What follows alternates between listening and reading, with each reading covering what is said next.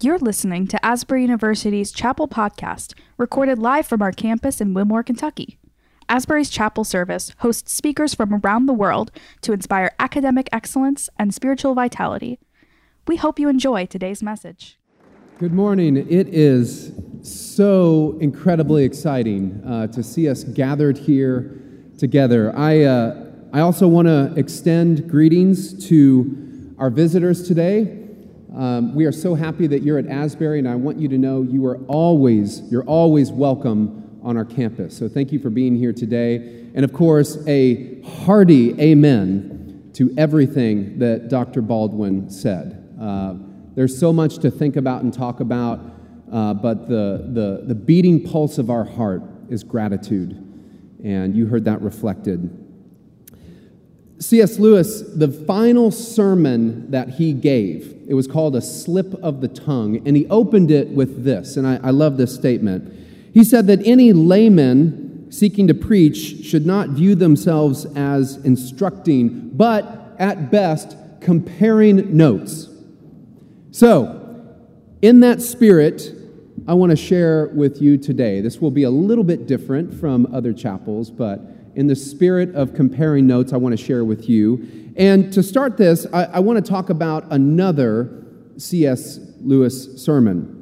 It was a sermon he gave at the very beginning of World War II in Oxford. And it was a sermon called Learning in Wartime. The sermon took up the question of whether education should continue while Britain was at war. And to an outsider, university and academic life seemed trivial in comparison to the stakes of life and death that were occurring during that time. Lewis writes Is it not like fiddling while Rome burns? But Lewis argued that not only is learning and education important during war, it's actually indispensable. That is, its importance is accentuated during this time, it's not minimized. Now, we've not been in a war, thank goodness, but we have been, obviously, in a global pandemic. And in his message, Lewis emphasizes that we can't postpone learning until conditions are more favorable. You and I, we're always learning. We're always learning. In that spirit, I want to share with you, I want to compare notes with you on some points of learning that I have experienced over this last year. Specifically, I want to share 25 points of learning. This is where you would groan, like, oh, 25. Where's the Chick fil A? Uh, is it here yet? Don't worry, they're short. These are, these are more like uh, observations and, and some aphorisms that I want to provide. Uh, I want to share some things that are good for our spiritual souls and some other things that I believe constitute some good wisdom. All right, so 25 things. Here we go. Number one, we need each other. We need each other. My favorite John Wesley quote, if you've had me in class, you've undoubtedly heard this, probably numerous times. Uh, but he says, with an honest openness of mind, let us always remember the kindred between person and person and cultivate that happy instinct whereby, in the original constitution of our nature, God has strongly bound us one to another. And the reason I love this quote is Wesley is making an anthropological statement about humans. It's not that we want to be around each other or it's convenient to be with others. He's saying this constitutes our makeup. We're relationally constituted individuals. We need one another. All right, number two, related to number one. Digital platforms and virtual events can help to mediate and facilitate existing relationships quite well, I've found. But they cannot replace proximity with friends and loved ones.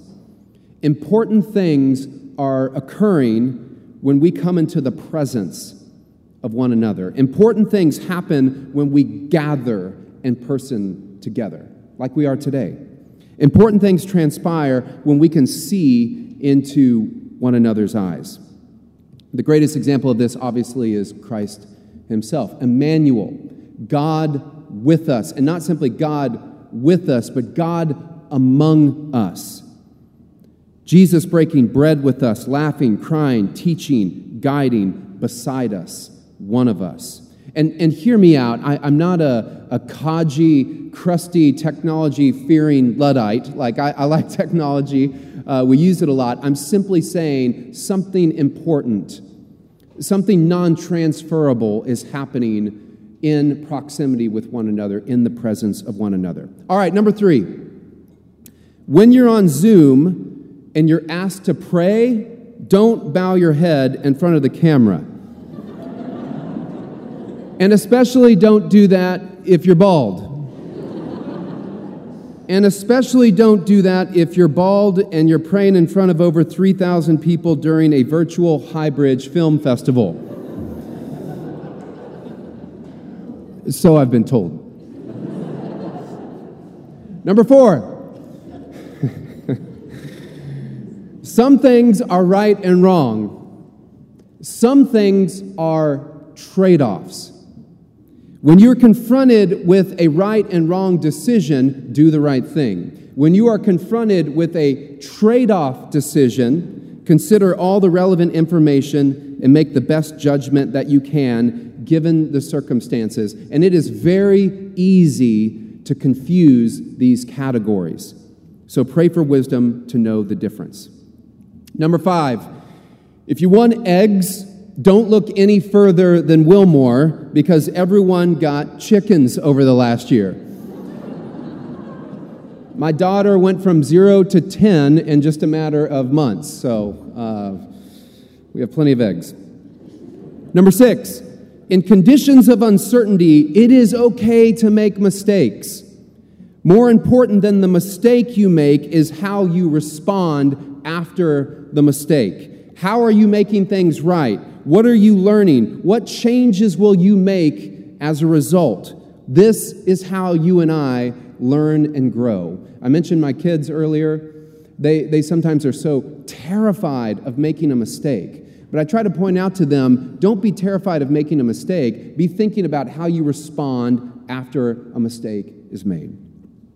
Number seven, when you put on a mask and you say, wow, this mask, mask smells really weird. That's not your mask, that's your breath. Again, so I've been told. Number eight, we are never in control as much as we would like to think we are. We are always more vulnerable than we would like to imagine. Despite our best efforts to protect and to fortify and to insulate ourselves, we're always a step away from tragedy. Number nine, in times of panic, fear, and uncertainty, people evidently really care about toilet paper. Point of learning. 10. As Mark Twain put it, history does not necessarily repeat itself, but it often rhymes. We need to pay attention to history. If we look at the Spanish flu pandemic a century ago, we find similarities that are very instructive for our present moment. So, when we're confronted with contemporary challenges, history provides us with a catalog of patterns worthy of our consideration. William James says history is a rivalry of patterns. History matters. Number 11, the social norms of handshakes versus hugs is pretty awkward. Somehow, the global pandemic has intensified this awkwardness. Number 12, please hear this one. The first hour of the day is your most important hour. This has always been true, but this truth has been especially evident to me over this last year. Psalm 5 uh, the psalmist says, O Lord, in the morning you hear my voice, in the morning I plead my case to you and watch. The first hour of the day is an opportunity to center yourself through reading, prayer, devotion, quiet time, and reflection. I love this Hamlet statement There are more things in heaven and earth, Horatio, than are dreamt of in your philosophy. You've heard that before. The first hour of the day is your opportunity to accord yourself with the more things on heaven than on earth. When change and uncertainty and fear and anxiety swirls outside my door, it's all the more important to affix myself to enduring truths and to open my eyes to the wider story of God's love and engagement for the world. Your first hour of the day is the most important hour. And can I say, among other things, that it reminds us that our freedom is not as bonded to our circumstances as we might like to think. Madame Guyon uh, wrote this wonderful little poem. She says, My cage confines me round. Abroad I cannot fly, and though my wing is closely bound, my heart's at liberty. My prison walls cannot control the flight, the freedom of the soul. That's freedom. Not expansion of choice, uh, the freedom to be bound to something where we can experience the flight and the freedom of the soul. Number 13, the word unprecedented was popular, then it was tired, then it was overused, and then it was annoying. And all that happened in about a week. 14. Widespread tragedy never affects people uniformly. Vulnerable people are always more vulnerable than before.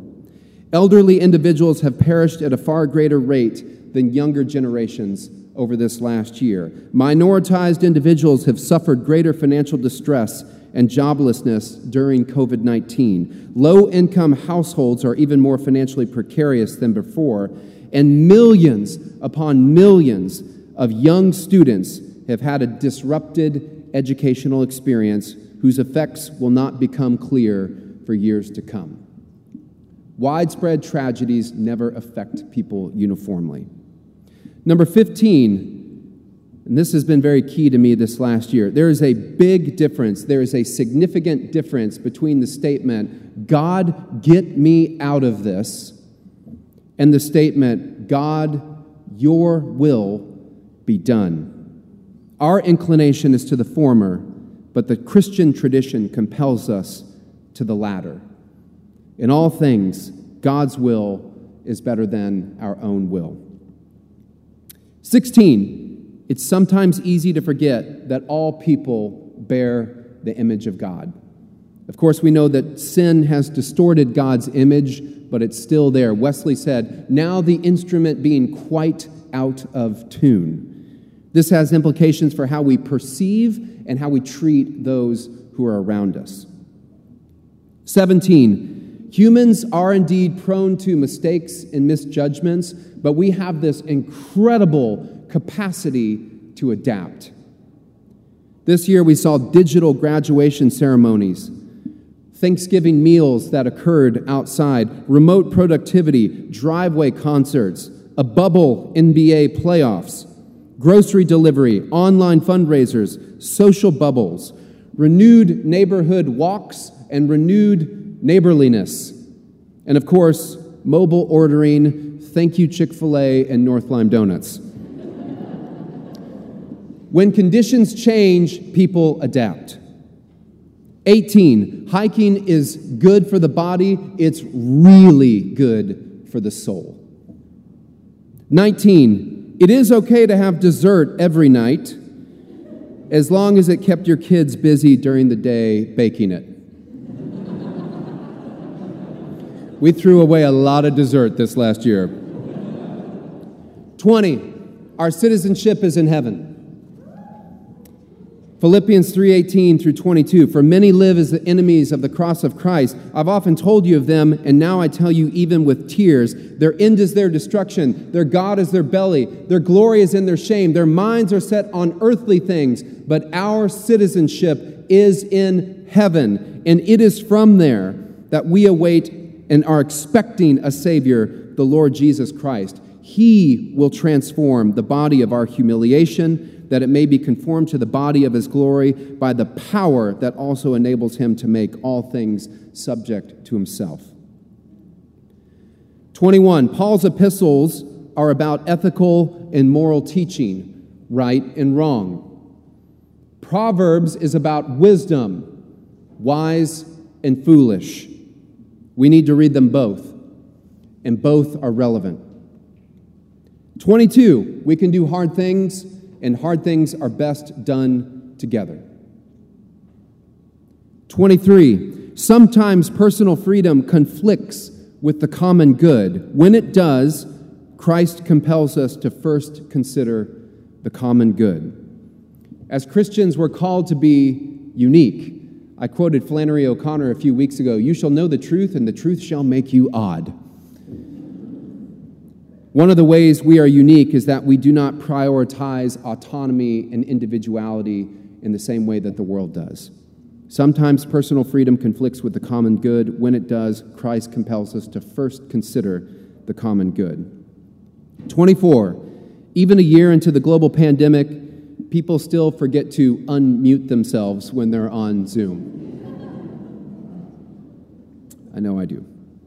Last but not least, 25. Hear this God does not change, the kingdom is not shaken. The command to love God and love others is not altered. The old hymn says it best On Christ, the solid rock I stand. All other ground is sinking sand. Do you believe that? I do. Let me conclude. During that 1939 sermon at Oxford, Learning in Wartime, Lewis said the following He said, The war creates no new situation. It simply aggravates the permanent human situation, so much so that we can no longer ignore it. Lewis leaves us with two takeaways in that message that I think are very relevant for our time here and perhaps a relevant way to close our school year together. First, write your future in pencil. Write your future in pencil. Lewis says this Never in peace or war, or for our purposes, in a pandemic or non pandemic, never commit your virtue or your happiness to the future. Happy work is best done by the person who takes their long term plans somewhat lightly and works rather from moment to moment as to the Lord. It is only our daily bread that we are encouraged to ask for. The present is the only time in which any duty can be done or any grace received. We have a lot of seniors here today, students who will greatly be missed and who are currently planning their futures as they should. But, seniors, can I, can I tell you, remember, we're encouraged to ask for daily bread the grace to live faithfully into each new day, whatever it may bring. We're encouraged to live faithfully this day and to write our future in pencil. Second, final takeaway give your life and live your life for your Creator. Give your life to your Creator, live your life for your Creator. Lewis tells us that Christianity doesn't exclude any ordinary human activity. You and I live day to day like many others do. But he says this a person may have to die for their country, but no person must, in any exclusive sense, live for their country. He or she who surrenders themselves without reservation to the temporal claims of a nation or a party or a class is rendering unto Caesar that which, of all things, most emphatically belongs to God themselves. Asbury, if, if we've learned nothing over this last year, let us learn this. Our life should be a sacrifice to God and a blessed aroma unto others. A living sacrifice, Paul says, holy and pleasing unto God. This is your spiritual act of worship. Nothing is more important. And this truth is only accentuated and highlighted during a pandemic, not something to be minimized and cast to the side. Can you and I learn and relearn and rehearse this truth together, regardless of the circumstances we our community, our country, or our world find ourselves within. But can I end where Dr. Baldwin began? Please hear my thanks, my graciousness, my deep thanks to you. Uh, I look back over this year and I just think of all the fears and anxieties. One of the chief anxieties being, will we have a year together? And it was your embrace, students, of our highly modified semester that allowed us to gather and be in proximity with one another. From the bottom of my heart, thank you. And to our seniors, you will be so deeply missed. But I hope you feel that Asbury is home, and I hope you know that you are always welcome here. Let's pray together. Father, I pray that we would constantly learn. And Lord, whatever the circumstances are outside of us, help us to have an internal freedom. The flight, the freedom of the soul, because we are bound in a relationship to you. Father, I pray that whatever the circumstances outside, Lord, that we would constantly be learning we would be doing hard things. We would seek to do them together. And Lord, whatever the circumstances may be outside, Father, I pray that we would see our lives, live our lives, give our lives as a sacrifice, holy and pleasing unto you, and as a blessed aroma unto others. Thank you, Heavenly Father, that we can gather. And I pray these things in the powerful name of Jesus Christ. Amen. Thank you.